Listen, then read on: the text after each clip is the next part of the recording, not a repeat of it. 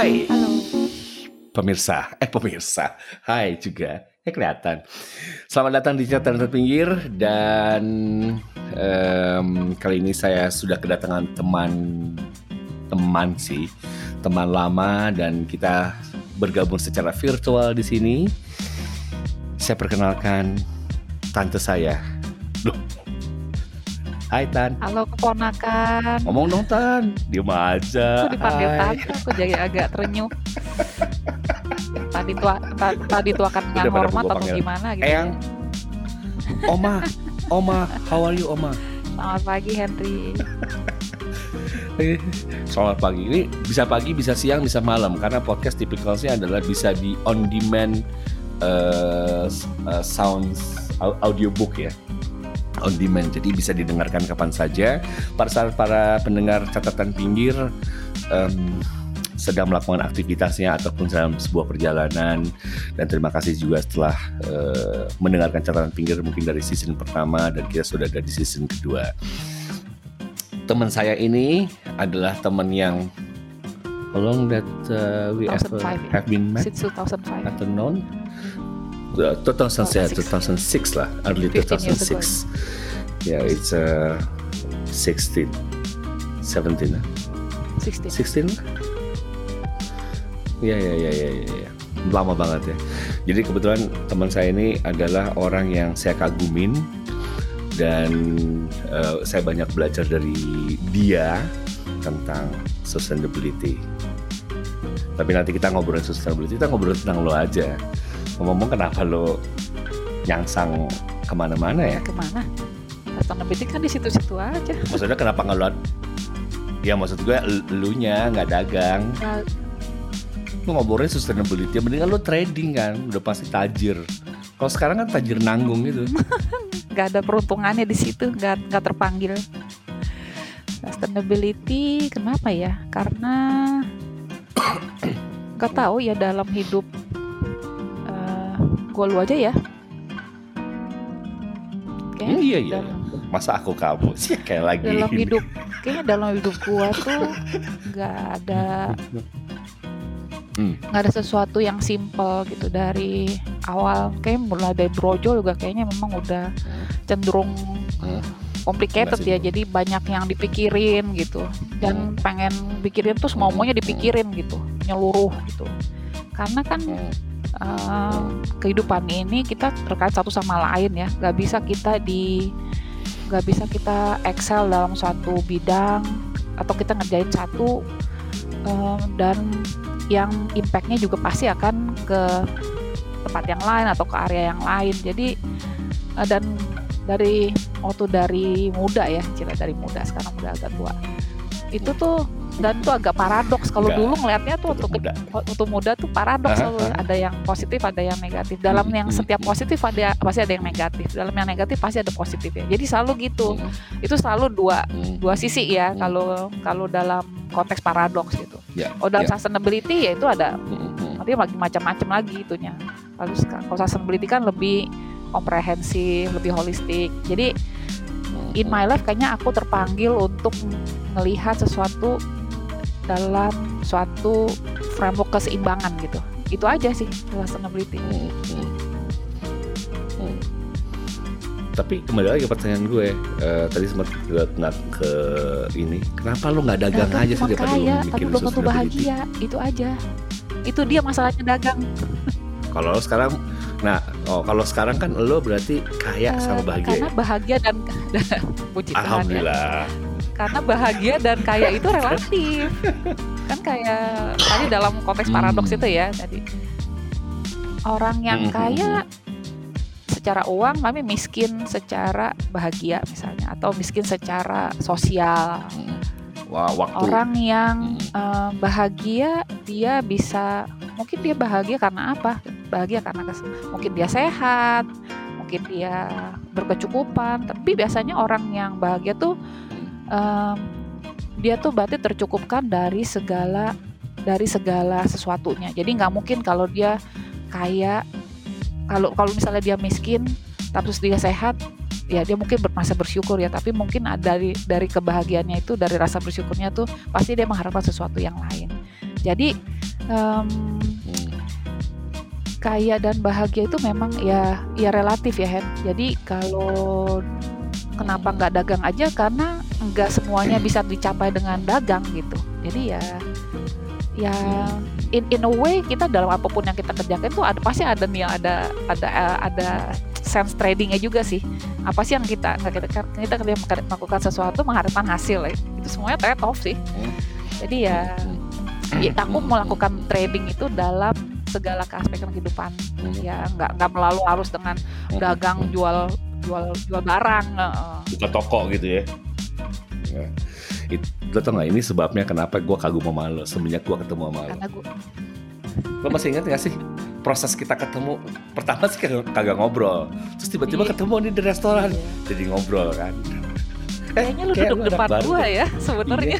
Iya. Kok kita nggak pernah ngobrol di kantor? Kenapa kita ketemunya di luar di luar kantor tapi kita jadi malah ngobrol? Aneh. Aneh emang terus akhirnya berlanjut dan berlanjut berlanjut sampai nggak pernah berhenti.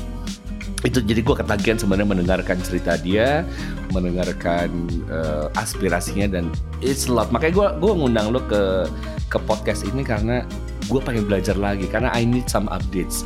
Dan gue yakin bahwa uh, pendengar-pendengar catatan pinggir yang mau ngedengerin nih pasti pengen juga. Apalagi after this what these things happens in the world ya karena kita nggak bisa ngerubah dunia dan ternyata kita dirubah sama dunia kita put, kita mendapatkan driver for change ya itu timbal balik sih siapa yang rubah siapa driver, tuh semua timbal balik sih timbal yeah. Iya, trade off trade, lagi. Trade off lagi ya, trade off lagi ya. Iya iya iya iya.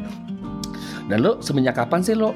Oke, okay, tadi kan lo bilang bahwa lo semenjak kecil udah ngemikirin balancing kan, balancing. Nah, uh, semenjak kapan sih lo mulai lebih serius gitu nge, apa namanya berada di bidang di ini. sustainability itu secara tidak sadar tergiring ke sana ya walaupun dulu pertama kali kenalan tuh sebel banget sama nama sustainability Ter, Hmm, kayak iya, diperkosa gitu ya nama ini. Apaan sih susah gitu. Jelibet kayaknya ngawang-ngawang fluffy gitu ya, nggak bisa nggak bisa dilaksanain, nggak bisa diimplementasiin gitu. Jadi uh, aku kan kuliahnya secara arsitektur. Jadi terlahir uh, secara pendidikan aku terlahir sebagai arsitek. Arsitek itu kan mencipta ya. Maksudnya mengcreate something uh, by design Nah itu um, dan jadi itu buat aku tuh suatu pekerjaan yang sangat besar gitu. Itu mencipta buat seseorang loh. Dan apalagi waktu itu kan kalau arsitek baru lulus tuh cenderung rumahnya um, apa maksudnya proyeknya tuh proyek kecil. Dan proyek kecil itu diterjemahkan sebagai rumah tinggal, rumah satu lantai, rumah dua lantai. Ngerjain rumah tinggal itu itunya banyak sekali. Apa namanya tugasnya banyak sekali. Pertama adalah memberikan um, hunian atau tempat tinggal buat orang seumur hidup ya. Mungkin seumur hidup karena dia kan ingin kenapa dia bikin rumah karena dia ingin stay gitu kan. Pengen dwell gitu di situ. Jadi kita harus mengcreate um, environment yang baik buat dia. Dan itu itu cita-cita mulia ya memberikan um, atau um, menciptakan suatu suatu tempat suatu exactly suatu build environment buat dia di mana dia bisa tinggal dan tumbuh dengan dengan nyaman dalam hidupnya. Nah itu bersama, bersama keluarganya, keluarga, bersama orang-orang yang dia sayangi ya. Jadi itu hmm. eh, secara dan itu impactnya kalau dalam segi arsitektur tuh impactnya besar sekali jadi uh, tangga di mana ruang tidur di mana itu kan semua ke, ke, um, ke apa ya uh, settingan yang dibuat dengan sadar tapi impactnya seumur hidup gitu dan itu ini sekali apa ya kita hmm. harus hati-hati gitu kadang-kadang akhirnya si arsitek tuh jadi agak ada misi ada misi lainnya adalah kadang-kadang ada hubungan yang kurang baik dalam keluarga itu harus ikut dengerin ya supaya istilahnya misalnya contohnya paling kecil warna cat aja deh itu bisa jadi pertumpahan darah yang dalam keluarga ya. Maksudnya bisa bisa create sesuatu yang besar perbedaan itu. Jadi harus um, jadi bisa dirasakan tuh energinya gimana gitu dan itu energi itu yang kita akan bawa ke dalam rumah yang akan kita desain Nah itu udah ngomong kalau udah ngomong soal energi udah udah udah lain lagi tuh ranahnya. Nah itu dari dari arsitektur terus wah ini mainannya ke, bukan yang kecil ya. Mainannya tuh oh cuma segini lingkupnya untuk orang dua orang untuk tiga orang tuh satu keluarga gitu. Oh ini ini aja tuh um, sangat kompleks ya. Terus aku lebih tertarik kepada sesuatu yang lebih besar misalnya perkotaan. Makanya aku kuliah di urban planning dan waktu kuliah arsitektur juga tuh ada penjurusan ya waktu itu di uh, ada ada tiga alternatif ada tiga option buat kita ada mainstream satu bangunan kedua perkotaan ketiga struktur. Uh, nah aku ngambil yang perkotaan karena aku selalu lebih tertarik dengan apa ya uh, energi di suatu tempat di kota satu sama lain tuh beda gitu. Dan itu um, yang kita aku aku kenalan dengan kata uh, vibrancy livelihood itu tuh mm-hmm. something that yang mm-hmm. apa ya uh, to me very very interesting gitu very appealing gitu untuk uh, untuk digali lebih dalam. Apa sih yang membuat kota tuh bisa hidup bisa ini? Nah jadi ke arah situ ya. Jadi udah konteksnya udah besar. Kalau udah livelihood dan vibrancy ini kita ngomongin soal energi lagi.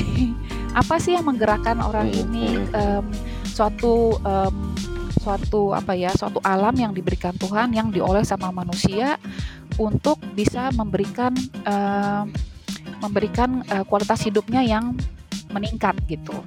Hmm, dan uh, jadi itu ada suatu suatu kekuatan ya satu power yang menggerakkan suatu semua kegiatan ini dan manusianya.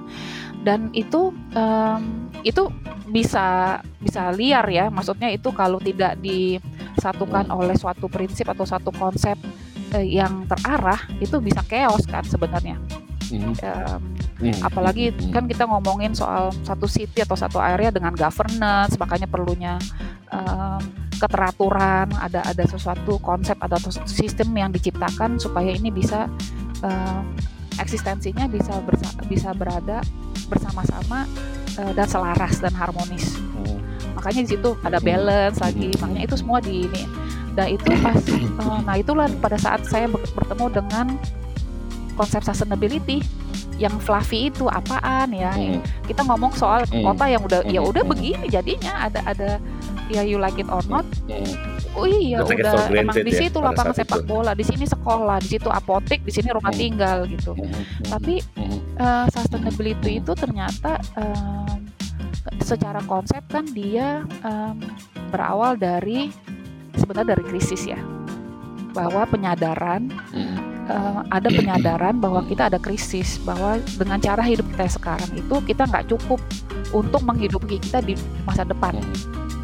Jadi ada action-action yang secara sadar kita harus kerjakan supaya kita kecukupan gitu istilahnya. Nah, bicara krisis nih, tadi bilang krisis kan. Krisis itu in some words gitu ya, atau some way itu only happens yang terjadi saat ini krisisnya which is bahkan kita reaktif gitu ya. Atau krisis yang potentially happens from outside akan akan datang gitu. present and the future ataupun inside and outside itu menurut lu gimana? Kadang-kadang soal krisis most of the case ya kalau gue ngeliat udah urgent ya. Selama gue tinggal di iya, lebih lebih kayak urgent important which is iya. yang sekarang happen baru oh iya kita bergerak gitu, tapi it's iya. like a Jadi memang gitu loh. Kalau mau bergerak sempat aku sih percaya ya, gue percaya pada dasarnya semuanya akan balik ke sustainability lagi. Um, sooner or later dari segala angle dari uh, mau mau sekarang mau masa depan semuanya akan balik ke situ. Tapi yang yang mendrive kita ke sustainability itu itu iya itu dia krisis-krisis kecil. Entah itu kalau krisis kecil berarti kan dia mungkin impactnya akan uh, terjadi di masa depan ya. Kita punya waktu masih untuk mengerjakannya. Tapi kalau krisis yang udah urgent hmm. ya itu mak makin cepat lagi tuh uh, perubahan yang yang harus terjadi kan. Dan semua energi akan dialihkan dia semua usaha akan dialirkan ke situ gitu. Hmm. jadi kalau ngomong sustainability itu bisa dibagi bisa jangka pendek jangka panjang tapi pasti satu tujuannya. Untuk sustain untuk untuk save dulu kitanya tuh sekarang save dulu supaya kita nggak terperangkap atau nggak jatuh ke dalam resiko yang sudah kita sudah kita analisa dan sudah kita uh, formulasikan ya bahwa itu akan terjadi gitu kalau ini nggak di nggak di address gitu dari sekarang. Itu sih. Tapi kan ya tadi gue bilang most of the case lebih suka maksudnya kita lebih sangat melihat karena yeah. lebih tangible kan sesuatu yang terjadinya di depan mata.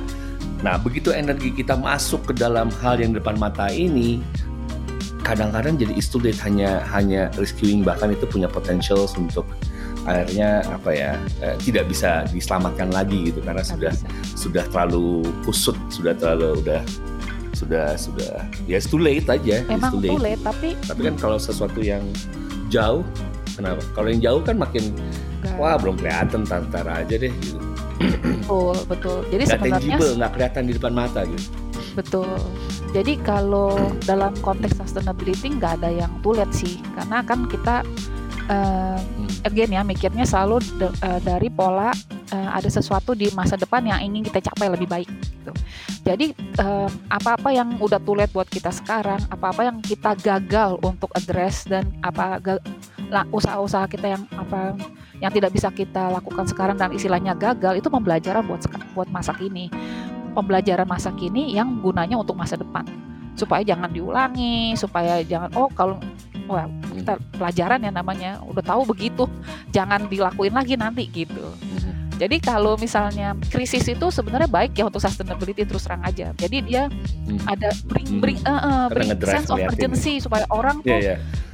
come on Hmm. jangan ngeliat aja. Do something about it gitu. Jadi em, ada satu power yang dibawa oleh krisis itu yang menggerakkan orang supaya dia bertindak. Dan bertindaknya secara positif ya bukan orang punya option ya dia bisa menjadi eh, pesimis bisa jadi optimis bisa jadi eh, bisa jadi badut bisa jadi penonton bisa jadi actor nah dia bisa pilih gitu. Cuma dalam sustainability itu karena kalau krisis itu yang uh, powernya besar dan membuat orang untuk bergerak biasa biasanya selalu positif dan oh semua dan dia punya power yang cukup untuk Energi. mengerahkan orang banyak supaya secara kumula kolektif Hmm. melakukan sesuatu yang yang tujuannya sama dan itu sangat powerful. Mhm. Like, like what happens today, today ya. these days for the past like the Iya, past one year like seems like itu dunia dia lagi sebenarnya bersatu kalau orang ya. yang lihat covid secara positif itu nggak ada nggak jarang kan dunia tuh secara bersama-sama mengusahakan sesuatu yang tujuan sama membunuh virus mengenyahkan virus. Semua orang usahanya sama kita learn one from one another gitu. Dan itu sangat apa ya capitalnya tuh secara kalau di power di core power tuh sangat sangat besar. Karena impactnya yang diharapkan juga mendunia gitu. Jadi yang untuk menghasilkan power yang mendunia itu diperlukan juga itunya besar penyebabnya pencetusnya harus besar gitu. Jadi harus Mhm. harus ini. Makanya makanya aku bilang tadi nggak ada yang ya. nggak ada yang kebetulan. Jadi em, apa yang apa oke. yang eh, nggak ada sesuatu yang given lah. Jadi apa yang kita eh, tuai sekarang tuh sebenarnya sudah sudah sudah kita tabur dari Hmm. da- zaman dulu. Terjadi dari sebelum benar benar benar. Ini mi- mirip sama Perang Dunia Satu dan Perang Dunia Kedua ya, maka kemudian di bersama-sama seluruh negara men- berusaha untuk mencegah tidak terjadi Perang Dunia Ketiga gitu. Sekarang yang terjadi memang eh, di luar dari Perang Dunia, perangnya lebih kepada bagaimana perang untuk bisa mendapatkan solution to reduce and eh, apa namanya Iya. curing this eh, COVID Iya. disease ya worldwide. Tapi ini kolaborasi yang sangat luar biasa dari seluruh negara banyak negara bahkan ada COVAX eh, ini apa namanya COVAX Iya. eh, inisiatif untuk mengumpulkan eh, vaksin dari negara maju kepada negara-negara yang tidak punya akses terhadap eh, medisin ini. Oke Dev, nih eh, kita akan sambung lagi eh, dengan segmen yang lebih lebih dalam lagi kayaknya ngobrolin sustainability Nggak kalau malu tuh emang habis. aku bisa baru mau sih. nambahin tadi Ka- karena bisa, kenapa kita bersama-sama karena di dalam Ntar aja, seru kita banget lagi kalau covid itu karena kita nggak bisa saya iya. sendiri itu dia iya. kita nggak bisa saya sendiri makanya harus sama-sama Karena kalau bener iya Exactly, exactly. Kita akan bahas lagi lebih dalam setelah yang ini, Dev ya. Iya, bener kan? Kalau ngomongin sustainability kayak lo kayak lo pengen nyerocos Iya. terus gitu, nggak nggak pernah bisa berhenti, dihentikan gitu. Iya udah kayak Abis gimana kalau sustainability itu menurut aku Menurut gua tuh itu hidup ya Itu setiap nafas yang lu tarik Hmm. Setiap Hmm. Ya itu itu nafas buat buat kita Jadi itu nggak bisa Hmm in a sense apa ya sangat luas uh, cakupannya gitu. Jadi nggak um, kan dalam nafas yang kita tarik itu ada kualitas udara ada ada di mana engkau menarik nafas itu menarik udara itu itu sangat semuanya sangat berkaitan. Jadi nggak ada nggak ada habisnya ngomong sustainability sama gue hmm, hmm, hmm. memang nggak habis habis. Suhu kayak suhu. Nggak nggak suhu sih itu ya. Aku juga masih belajar gitu orang nggak bakal habis itu. Sustainability. Ya ya ya. Kan sebenarnya ilmunya juga ilmu ilmu itu banyak. Jadi makin banyak orang yang terlibat maka ilmunya akan makin terenhance Iya. kan. Seperti like kayak covid sebenarnya. Covid ini kan selalu bergerak ya informasi dan ilmu informasi dan cara pencegahan segala macam selalu bergerak. Setelah setahun udah mulai kelihatan bagaimana kita ngebagi eh, gejala ringan sedang sama berat dan bagaimana proses yang harus dilakukan setelah itu gitu kan. Jadi pasti sustainability juga saking gedenya eh, harus kalau gue inget banget kata-kata lo dulu. Ya lo ngomong sustainability itu kayak the big pizza lo have to, you have to cutting into pieces dan you eat by eat by one by slice one by slice. ya, bisa lo chew semua ya. Slice by slice nggak yes. bisa langsung itu bisa yang mulut lu cuma segitu Hen. Iya kan lu kan bukannya tapi kan lo kalau mancing mesin kan yang terus aja gitu. Ya ya ya ya ya ya ya, ya. nah s- kenapa sih dunia harus apply namanya sustainability? Why? Why ya? Why-nya banyak. Why-nya banyak sekali dan em, satu lagi ya kayak krisis itu ya. Itu you like it or not in one um, one time of our life dalam perjalanan kita pasti ketemu dengan krisis nah itu pasti kita ingin selamat dari situ atau kita ingin keluar dari krisis itu jadi kita react gitu. Dan krisis itu biasanya dari sustainability itu bahwa kita dihadapkan pada kenyataan bahwa kita nggak punya itu lagi nanti gitu. Ada extinction. Dan itu sesuatu yang vital yang nggak ada kalau nggak ada di- yang sesuatu yang vital di masa depan kita juga ini dong extinct dong. Jadi eh why-nya adalah existence. Em, satu ya sur- satu survival. Yang kedua Hmm. eh, bahwa kita manusia hidup itu evolve. Dan dalam evolusi itu kita Hmm. ada peningkatan. Kita selalu ingin menjadi lebih baik menjadi lebih menjadi lebih dari yang sekarang lah secara kualitas ya. Dan itu kita dalam sustainability itu ada yang istilah selalu ada continuous improvement. Nah itu yang yang berevolusi dan ada pem, ada apa ya ada pembelajaran ada inovasi ada eh, manusia itu kreatif gitu. Jadi perlu em, perlu ruang dan tempat untuk diberikan em, terhadap hasil kreasinya itu em, suatu guna yang meningkatkan em, kualitas hidupnya dia gitu. Jadi itu ya pada dasarnya manusia memang selalu mencari yang lebih baik. Jadi itu improvement. Jadi ada kalau menurut aku uh, sustainability drive-nya tuh dua. Entah dia survival itu yang makanya paling cepat karena ener- ener- energinya paling besar. Yang kedua iya, itu iya, continuous improvement dikit-dikit aja kecil-kecil langkah-langkah kecil yang bisa dilakukan untuk memperbaiki uh, kualitas hidup yang di masa depan. Nah, siapa sih yang perlu melakukan ini? Karena ya kembali ini kan konteksnya agak jauh ya for eh, kebanyakan Iya. orang gitu ya, semakin jauh. Sustainability, terus keberlanjutan, pembangunan berkelanjutan, what's the meaning gitu loh. Buat kita aja mungkin mau pakai masker aja setelah satu tahun masih perlu dibagi-bagikan maskernya gitu. Ya belum eh, iya udah pada banyak yang bergelimpangan Iya. tapi masih Iya. maskernya masih perlu dibagikan gitu jadi kayak masih it's reflecting bahwa sebenarnya ini masih lumayan Iya. jauh gitu jadi sustainability itu sustainability ngukur eh, ini berarti kita lagi ngomongin ke arah bagaimana kita mengukur sustainability kalau misalnya udah udah dalam ke situ ya dan kita nggak bisa mengukur sesuatu yang kita kita nggak bisa ukur artinya supaya itu bisa terukur Hmm. kita harus putting konteks. Jadi dalam sustainability itu konteks sangat penting. Konteksnya apa nih? Dalam konteks itu kita petakan. Kita kita batasin dulu skopnya apa. Ada pembatasan Mhm. skop ada ada definisi dari action yang kita mau kita kerjakan gitu supaya dia tepat Mhm. guna tepat sasaran gitu dan itu terukur. Makanya eh, dalam sustainability ada, yang namanya materiality eh, materiality. Eh, apa jadi dalam konteks yang ini kita lagi ngomongin apa nih Eh, dan sustainability itu kan selalu selalu berangkat dari tiga tiga pendekatan ada sosial ekonomi Hmm. dan eh, lingkungan Environment. jadi itu dalam setiap aspek itu nanti kita analisa.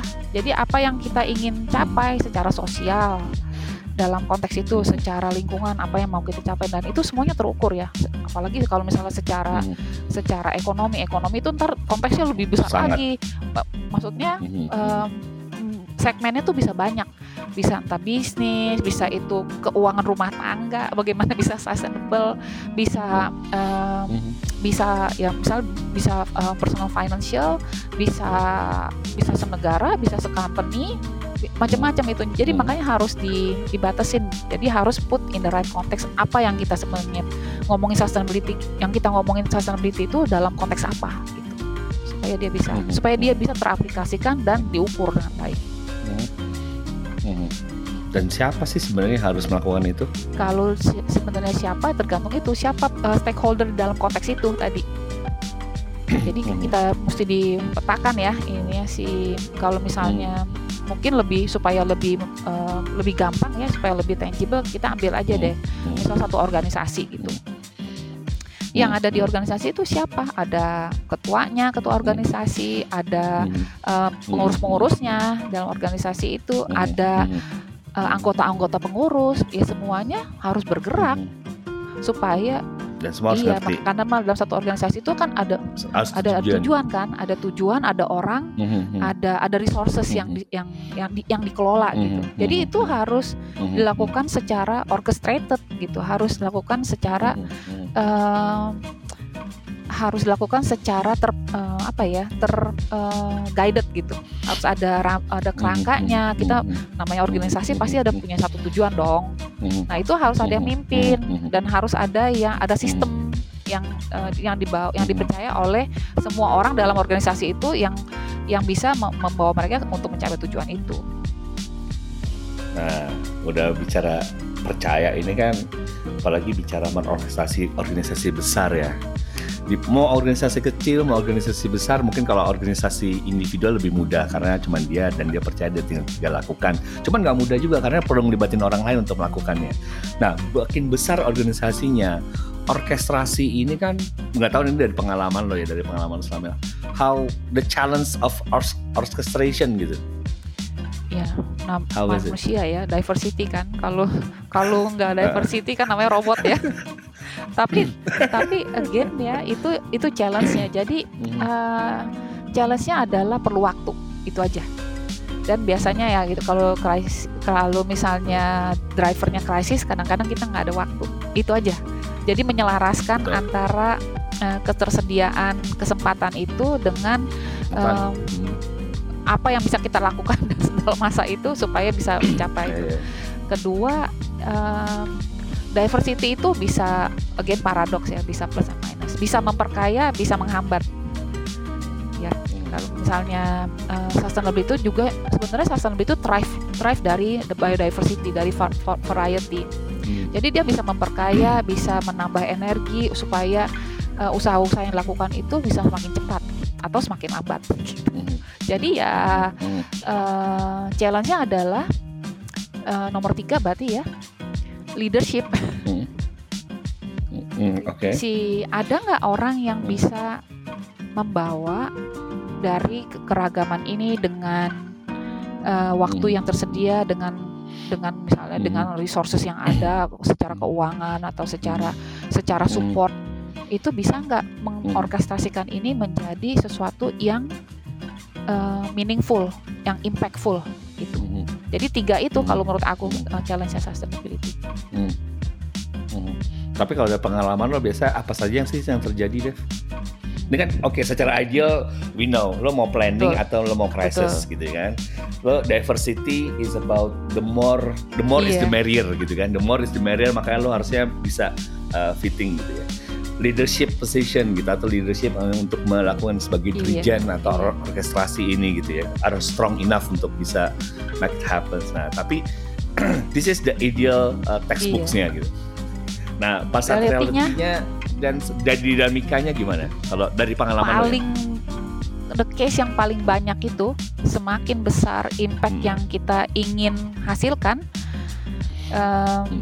itu biasanya dari leadership challenge-nya karena um, okay. biasanya sih orang sudah mulai dengan penyadaran ya semua orang tuh terpanggil untuk melakukan sesuatu yang lebih baik di hidupnya dan itu mengarah ke sustainability secara sedikit-sedikit dan tapi orang kan eh, levelnya tuh nggak sama tapi kalau secara personal itu nggak bisa nggak bisa deliver impact gitu jadi dia harus secara kolektif hmm. kolektif itu harus ada mim hmm. ada yang mimpin yang lebih parah hmm. kalau memimpinnya nggak percaya bahwa uh, harus ada kolektif effort harus dikumpulin nih usaha-usahanya.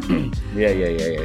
Ya, ya, itu ya. buy in itu loh ya. buy in dari body um, namanya itu apa ya? Nama itu kan relationship ya. Harus ada yang hmm. harus dua-duanya saling ngobrol kan. Harus dua-duanya saling komunikasi hmm. dan komunikasi nyambung. Kalau enggak ya jalan sendiri ya nggak terjadi impact apa-apa. Dan tapi biasanya karena leadership itu powernya lebih besar untuk memberikan suatu perubahan di dalam di dalam dinamika relationshipnya itu uh, leadership tuh lebih um, yang challenge sih sebenarnya. Mungkin orangnya sendiri leadership leadersnya udah sadar bahwa dia perlu melakukan sesuatu tapi nggak tahu caranya misalnya. Hmm. dan nggak mau dengerin hmm, misalnya hmm, nggak mau nggak mau nggak mau belajar. Nah itu dan, dan leaders itu juga banyak challenge-nya. Karena leadership karena sustainability itu kan tadi yang again ya uh, impactnya lama. Perlu perlu dan lebih mahal biasanya. Nah dia mereka nggak ya. nggak sabar dan dengan cara-cara yang lama itu mereka uh, tidak apa ya uh, kerangka kerjanya tuh nggak bisa diterima dengan dengan cepat. Ya ya.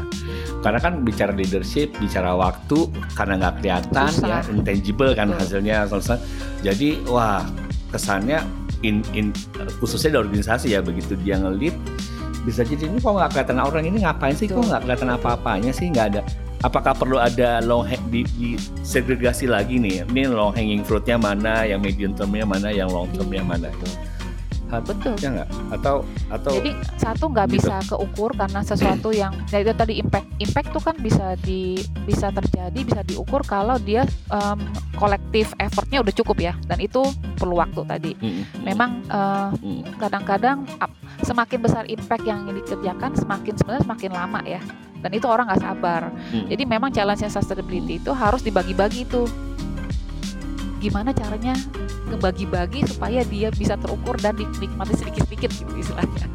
Supaya bisa tangible kan? Uh, terus kedua tadi uh, jadi dalam uh, apa ya di dalam perjalanan ini kan perjalanan panjang nih namanya kita mau maraton kan?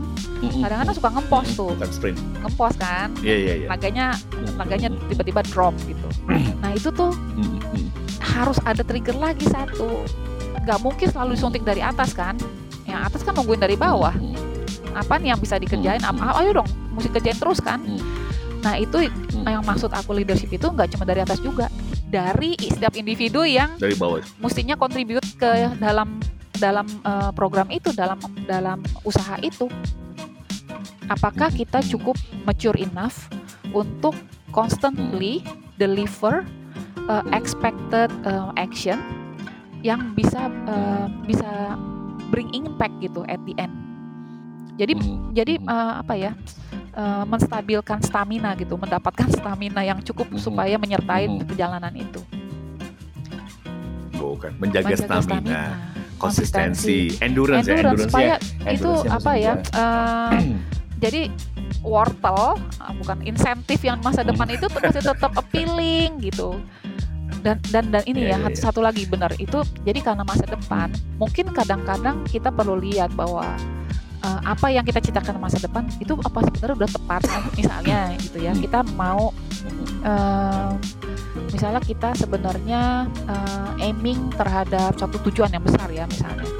Terus kan kita nggak pernah memperhitungkan covid nih ya Hen yang bring um, again kita bring in um, covid back ya. Hmm. Nah hmm. sekarang kita dalam tujuan di tujuan yang sudah kita ciptakan di masa depan itu ada nggak yang berubah dengan hmm. dengan adanya COVID ini selama dua tahun kita nggak ngapa-ngapain? Hmm. Ada nggak kita apakah cukup uh, dewasa untuk oh kita nggak bisa lagi nih stick to our dream gitu? Hmm. Misalnya kita um, dalam misalnya dalam gua cita-cita hidup gua nih, misalnya gua mesti keliling di 80 negara di tahun 2022 udah jelas nggak bisa lah ya nggak bisa terbang iya, apakah yeah. itu masih relevan yeah, yeah, yeah. kita jadi mesti mesti di mesti revisited ya. mesti di refresh lagi. dan itu perlu adanya Mhm. eh, konsistensi secara secara eh, assessmentnya apakah kita perlu konsistensi apa enggak perlu review perlu ada involvement atau inclusion dari orang yang relevan ada orang kadang-kadang kita dengan secara nggak sadar tiba-tiba mengeksklud aja mereka dalam proses assessment itu atau dalam proses eh, jadi Ya, itu harus ada hal apa ya sustainability itu perlu Hmm. eh, challenge-nya lagi itu perlu energi yang konsisten dan cukup besar dalam setiap itunya gitu Karena lo udah nyinggung COVID dan sustainability, maksudnya pandemic dan sustainability, is it still relevant atau tidak? Karena kan mungkin company sudah punya uh, sustainability aspiration atau ambitions gitu mau ke mana ya.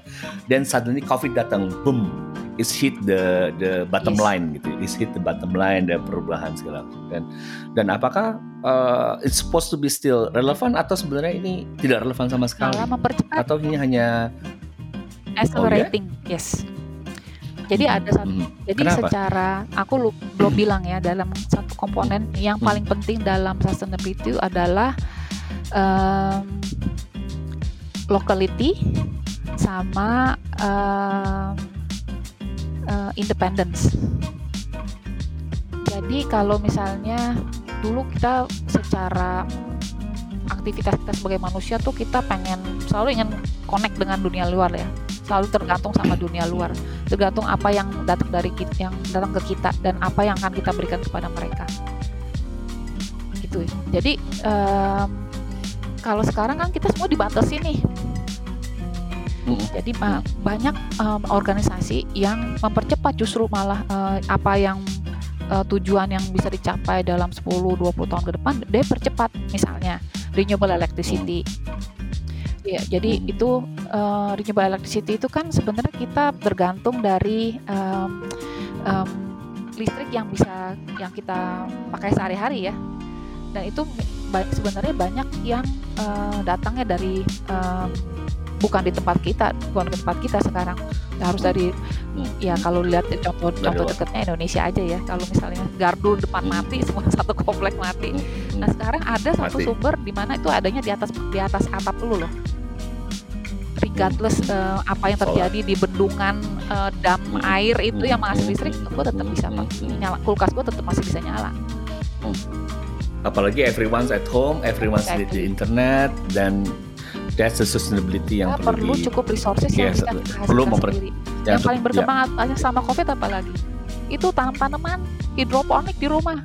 Hmm, kita takut Hmm. ke pasar kita takut takut ber, Hmm. eh, takut beli makanan dari luar there is um, um, enough vegetation um, di luar rum- di kebun gua Hmm. yang bisa gua masak yang bisa gua ambil nggak perlu Hmm. capek gua tinggal Hmm. itu um, apa ya uh, knowing your um, local resources yang bisa supporting your uh, supporting your life at the end ya terus hmm, satu hmm. lagi a- aspek yang paling penting dari COVID ini adalah it gives us to to the thinking to the ground sebenarnya mencari apa sih yang esensial dalam hidup kita Hmm.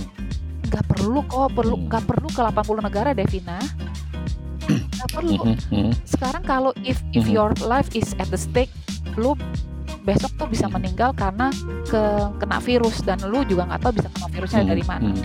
jadi yang paling esen, Hmm. yang paling penting dari menurut gue adalah sekarang safety my health I Hmm. have to boost my health supaya gue bisa bisa safe bisa still continue my life gitu jadi yang Hmm, hmm. eksternal eksternal itu yang yang indulging ya yang itu tuh nggak nggak penting gitu jadi banyak banyak hal-hal yang Hmm, kita yang kita istilahnya purification ya dari uh, our life Hmm. intention gitu jadi itu yang sapu-sapu Hmm, gitu yang hmm. dibersih-bersih ini yang yang Hmm. terlalu yang foya-foya yang mewah-mewah yang yang nggak penting tuh udah nggak usah nggak usah dijalanin gitu dan ini membuat kita menjadi lebih selektif sangat lebih Iya. mikir lebih tidak konsumtif jadi antara needs and want-nya lebih sangat ke balance Betul. ya dan ini kan berimpact juga kepada eh, apa purchasing world jadi bukan purchasing world tapi the footprint across the Betul. world ya footprint Jadi, yang dihasilkan dari Iya, proses betul. produksi jadi food itu chain-nya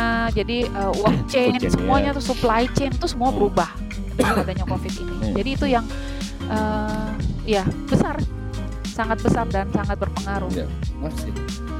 Ini jadi agak dalam lagi nih pemikir pertanyaan gue ya. And then it will be infected atau kepada uh, workforce betul tenaga kerja. Then it become so efficient dalam memproduksi. Tadi karena karena demandnya menjadi turun gitu ya, karena orang lebih berpikir how lebih thoughtful lagi untuk uh, spending gitu, maka industrinya juga mungkin sizing down dan uh, people workforce-nya juga lebih akan jadi sizing down. Nah ini kan akhirnya impacting to the people lagi Iya. nih. nanti akhirnya balik lagi ujungnya ke tadi jadi sebenarnya apa yang diperlukan orang dalam untuk masa depan ya yang Hmm. kete- yang mobility-nya terbatas jadi itu akan Hmm. merubah our needs kan kan kalau usaha itu kan merespon apa yang dibutuhkan dari demand-nya ya dari demand-nya ya apa yang apa yang sebenarnya kita butuhkan apa itu demand. Jadi definition demand-nya itu akan berubah. Dan dengan dengan demand-nya berubah supply-nya juga pasti berubah. Supply dan Berubah, itu benar. supply itu si em, si organisasi si company itu harus melihat apa yang relevan di market.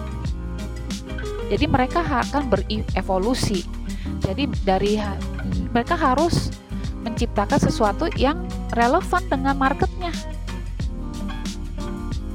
I see. jadi mereka harus bisa menjadi tetap bisa jadi supplier kan jadi konsumen Betul, lu perlu betul. apa Dia Ya, adjust ya. adjust. Ya, lebih Dan di itu adjust kita lagi ya. ngomongin tentang eh, itu ya survival dari bisnis. Nah itu makanya eh, Ya, itu ya, ya. sustainability. tet- Jadi, karena kita mengukur resiko di masa depan kalau misalnya secara bisnis kita nggak nggak bisa eksis lagi, nggak bisa keep doing of what we are doing today. Jadi apa yang mesti kita rubah sekarang? Produknya, Hmm. em, Hmm, service-nya, service-nya, atau uh, the way ya, the way that we deliver. Gitu. Barangnya tetap Yeah. sama, tapi the way we deliver di- different karena kita nggak udah nggak ada konten ya. misalnya, atau secara wifi atau secara virtual selalu deliverynya itu semuanya bisa berubah. Hmm.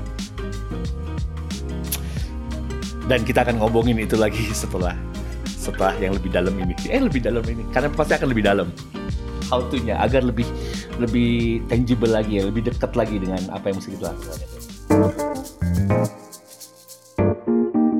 Yes, Dev. Waduh, kalau ngomongin sustainability emang kalau sama lo tuh ini ya, dalam gitu sampai lo muntah-muntah gitu.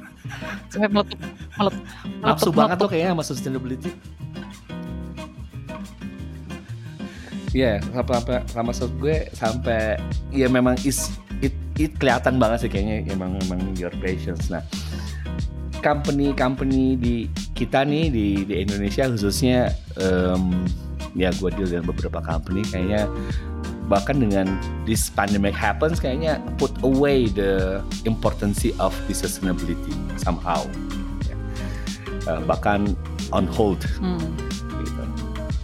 Lo, lo kalau lu sendiri ngeliat apakah melihat hal yang Iya sama? atau betul. Kalau dan itu sangat em, sangat relate dengan em, company-company yang eh, se- kalau secara dalam program sustainability-nya itu entah dia eh, dia belum mengadres resiko dari bisnisnya itu keberadaan atau survival bisnisnya di masa depan atau dia eh, sustainability-nya itu masih eh, belum build something yang akan bring benefit ya, akan jadi profit dari si perusahaan tuh.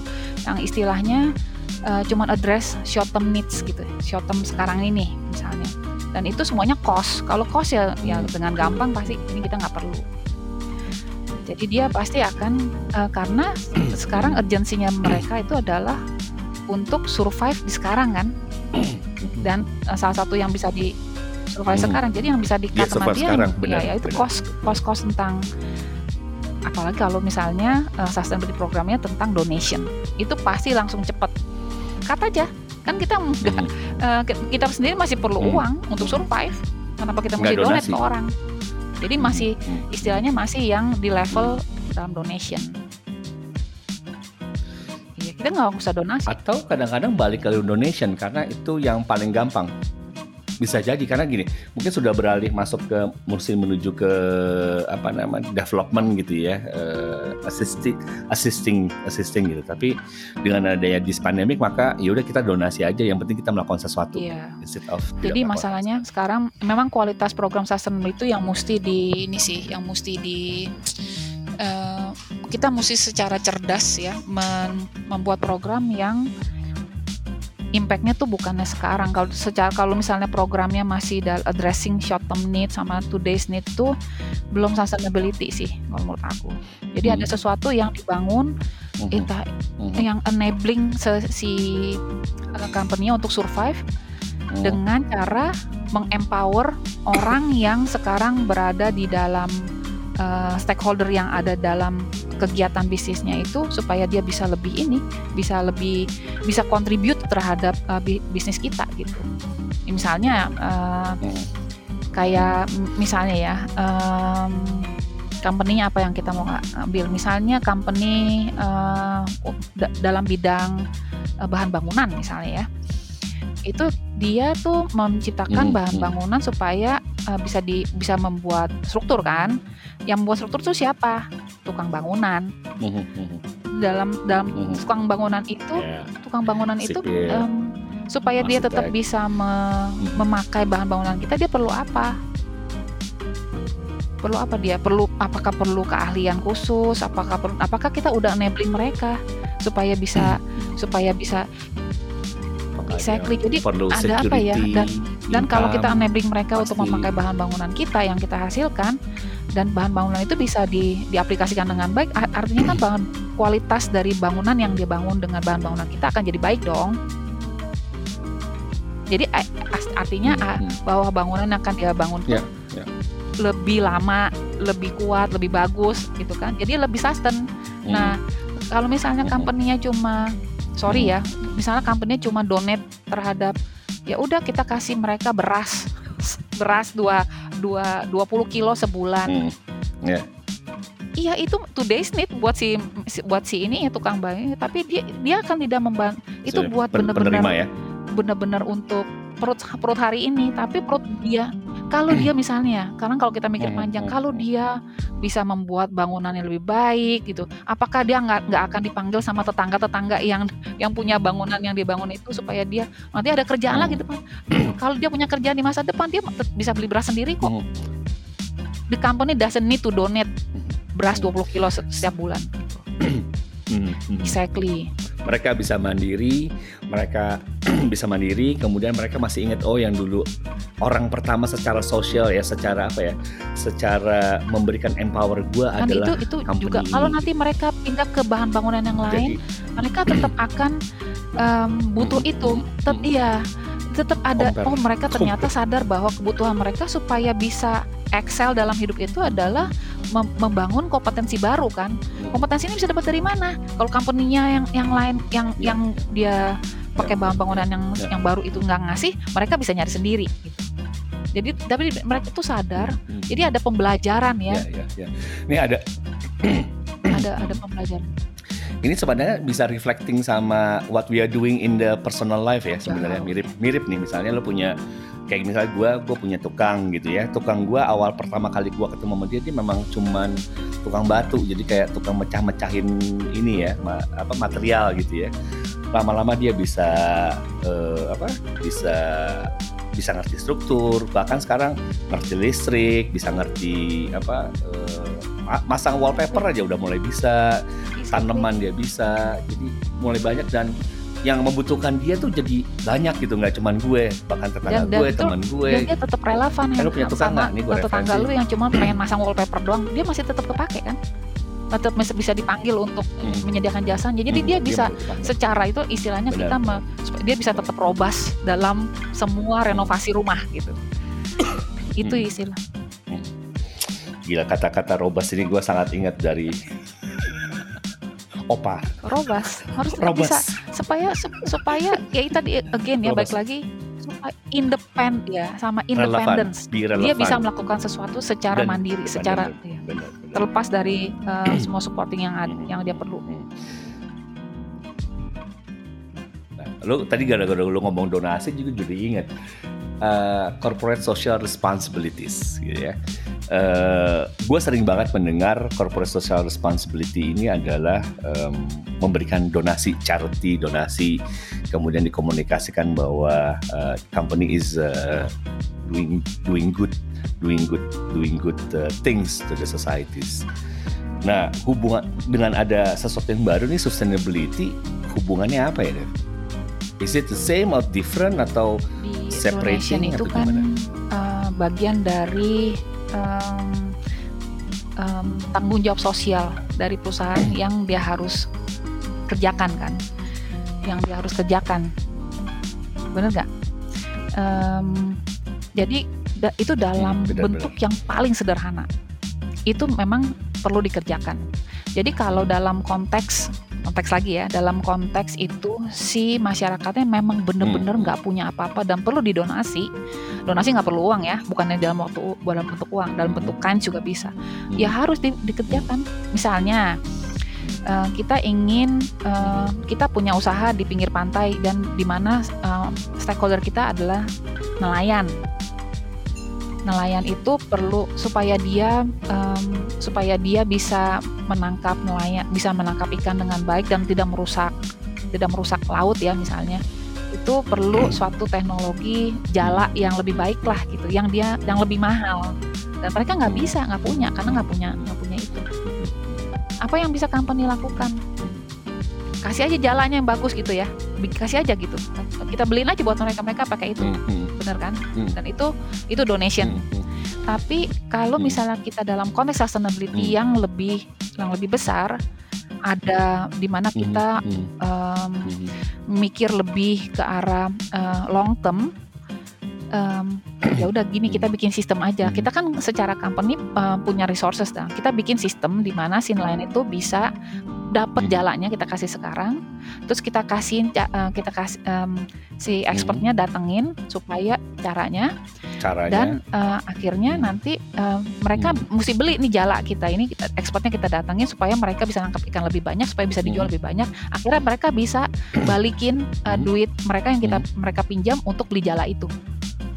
Itu lebih lebih impactnya lebih lebih besar mana jadi kalau kita ngomong sustainability itu adalah kita mengukur Iya. impact Hmm. impactnya secara apa sosial lingkungan dan ekonomi Hmm. dari dari dari donation itu kita cuma deliver satu impact ekonomi tapi kalau misalnya sustainability Hmm.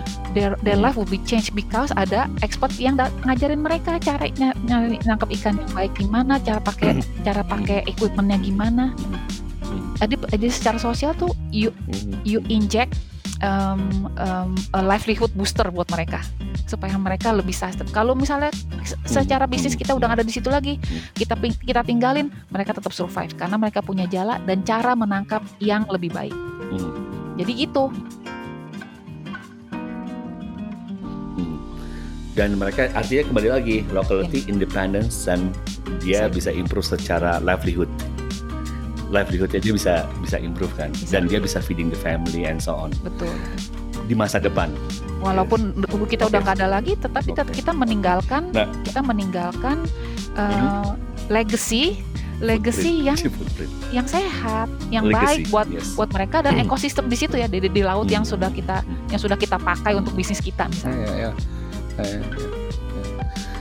Ya, ya. Sama dengan kayak misalnya kita ngajarin eh, generasi masa depan dengan cara pola hidup bersih dan sehat misalnya, dan mereka kembali lagi di sekolah diajarin untuk eh, berkebun, untuk melihat lagi bagaimana sumber Coba makanan mereka tumbuh gitu ya. Benar. Itu kan sebenarnya bekal Betul. mereka Sebenarnya buat sebenarnya masa kayak depan. kita ya. Makanya aku bilang aku kenapa selalu passion dengan sustainability Hmm, itu hmm, itu dalam setiap hidup semua orang akan begitu. hmm, hmm, hmm. Gini deh Hen, punya anak, kalau punya anak ya, apakah hmm. kita akan Hmm. biar kita kita kasih makan aja anak setiap hari kan memang butuhnya makan kan? Tapi kenapa kita Hmm, perlu hmm. mereka ke sekolah? Bener. Kenapa kita ngajarin mereka uh, Hmm. pergi ke ke gereja, pergi ke masjid? Ya kan secara Hmm, kenapa Hmm. uh, kita ajarkan mereka supaya main dengan tetangga? Kenapa Hmm. kita ajarkan mereka Hmm. harus tepat waktu? Karena dengan dengan itu ada ada satu hmm. kerangka iya life um, Value-value. your ya. life system itu yang terbentuk supaya kita orang tua kan nggak hidup selamanya kalau kita nggak ada ini anak bisa independen Hmm. secara nggak cuma survive doang Dan karena kan survival. nggak nggak cuma makan doang kan tapi dia bisa berkembang Survival, ya. dalam masyarakatnya Ya, ya, ya, ya. dalam di lingkungan di mana dia berada gitu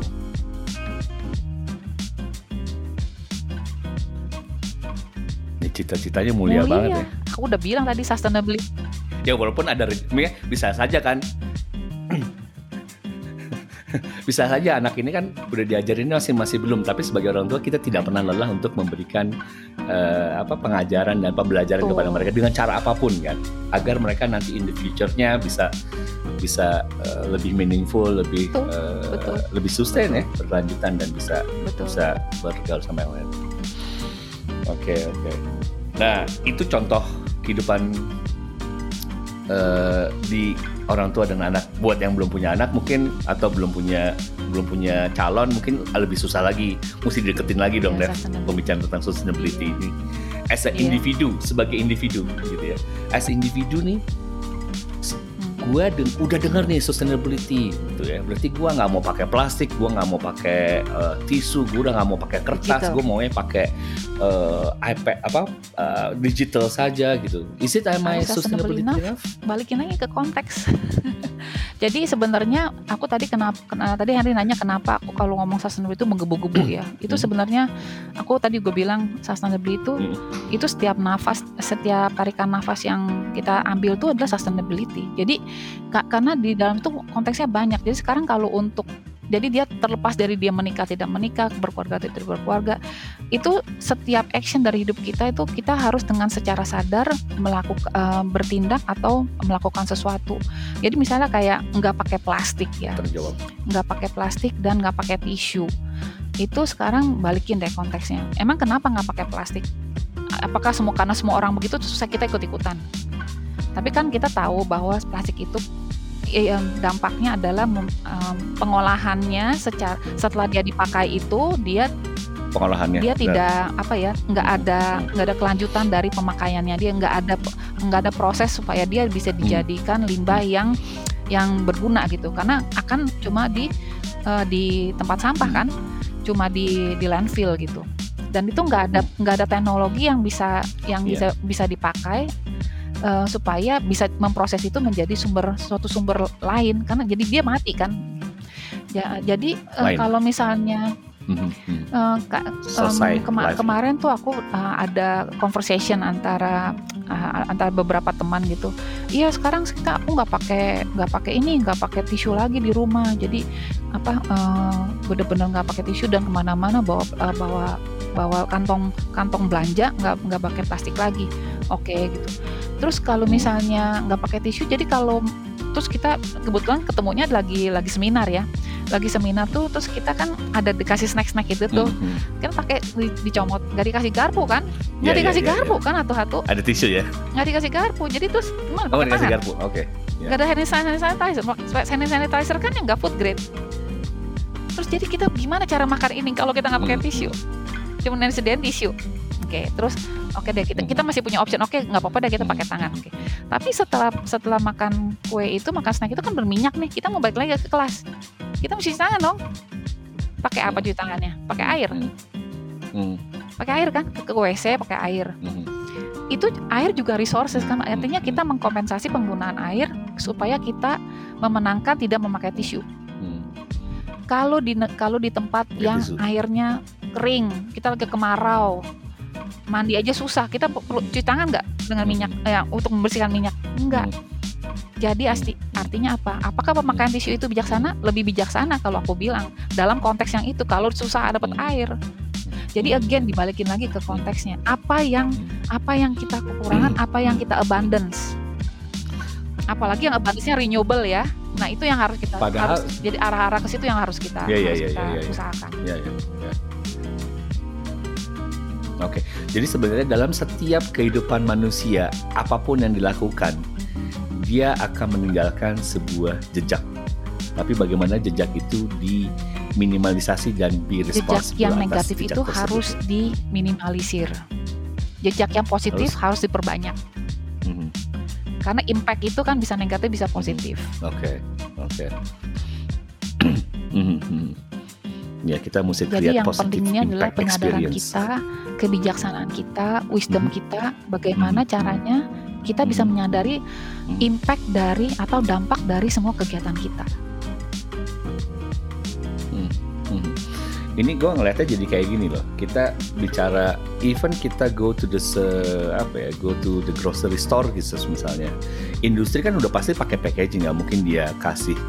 Eh, maksudnya saat ini ya, saat ini dia tidak memberikan packaging makanan mau eh, apa namanya snack, mau itu biskuit, mau itu pun susu Betul. Hmm. susu bayi maupun apa pun itu yang Iya. ada yang kita konsum, yang manusia konsum ini Iya. itu kan selalu in packaging kan ya kan in packaging nah sebenarnya responsibility-nya harus Hmm. responsible siapa sih responsibility siapa untuk Iya. hal ini apakah si produk produsen ataukah si konsumen yang mengkonsum gitu kita sih udah pakai uh, tas belanja tapi yang kita belanja semuanya pasti all the packaging mau itu food grade maupun kertas walaupun bahkan ada yang ini kan apa ganti misalnya dari gua nggak mau pakai plastik tapi gue maunya pakai kertas tapi kertas is creating another footprint Ya juga itu gitu again kan. kalau sustainability remember ya, yang kita ukur adalah impact-nya.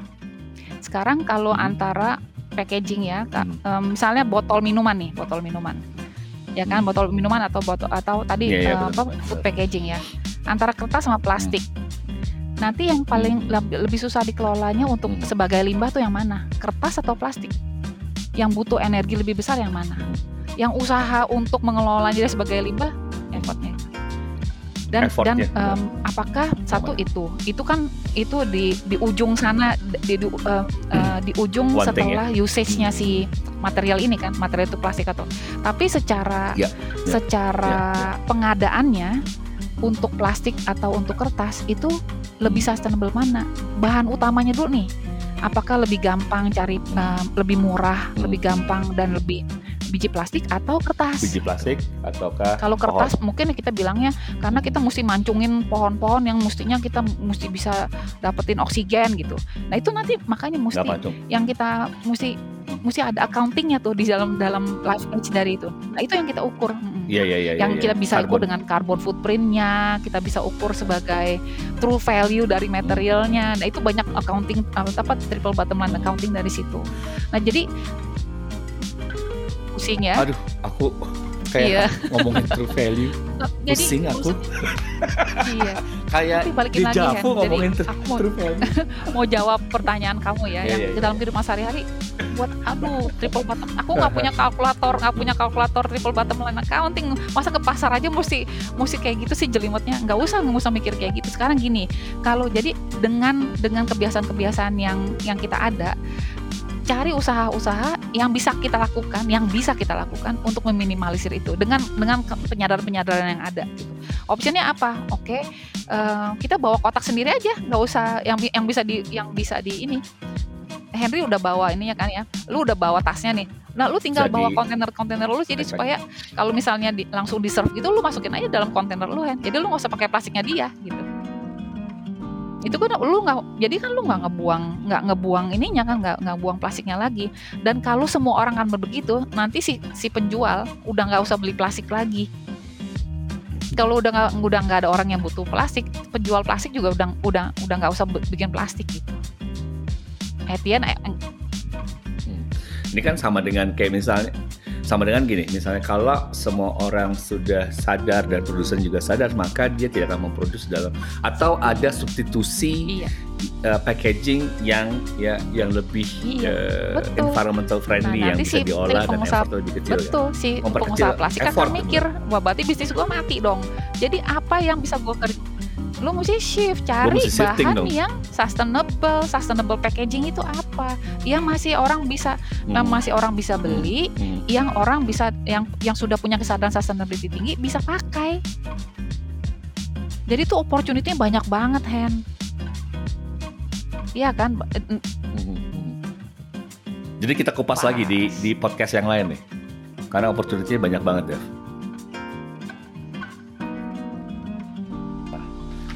Oke, jadi kita mesti Iya, bahas lagi. di podcast lain dong, Dev. Di episode lain karena makin ngobrol Eh, kalau gue nggak akan ada habisnya karena itu masuk dalam semua sisi Aku udah kehidupan bilang manusia. itu ngomongin ngomongin sustainability Sama ada manusia itu masih ada ya. nggak ada habisnya. Mungkin kalau hewan nggak nafas ya. Even hewan aja memerlukan kan kalau perlu oksigen ya. Hewannya masih Sama perlu manusia air, masih perlu, nafas, kan eh, gua udah bilang perlu tadi. energi, matahari, perlu Heeh. perlu udara untuk nafas hidup juga masih ya. Iya. Semua makhluk hidup lah ya sebenarnya. Iya, Bahkan tanaman tanaman pun membutuhkan ya. Perlu. Iya, selama lu Iya, masih iya, iya. nafas lu masih perlu CO2, masih perlu O2. Ini memang harus O2 itu dapat dari pohon. Pohon itu itu po- pohon itu kan jadi, iya, hidup. kita hanya punya satu udah macam-macam deh. planet untuk hidup yaitu planet bumi. Devina Raditya, thank you banget untuk bisa datang dan sudah hadir dan menjelaskan ngobrol-ngobrol tentang sustainability. Bisa. Nggak akan selesai karena gue pengen lagi bikin akan bikin ngobrol-ngobrol ini lebih sering karena eh, ini bisa bisa memberikan sebuah informasi baru, ilmu akan baru selesai. buat gue dan juga buat eh, pendengar dari catatan pinggir. Thank you banget Devina for the time to be here in our virtual studio. Have a good uh, Sama. day to you and your family ya. Thank you Dev. Sama-sama Henry, terima kasih Oke, to you bye. as well. Thanks everybody. Thank you. Bye bye.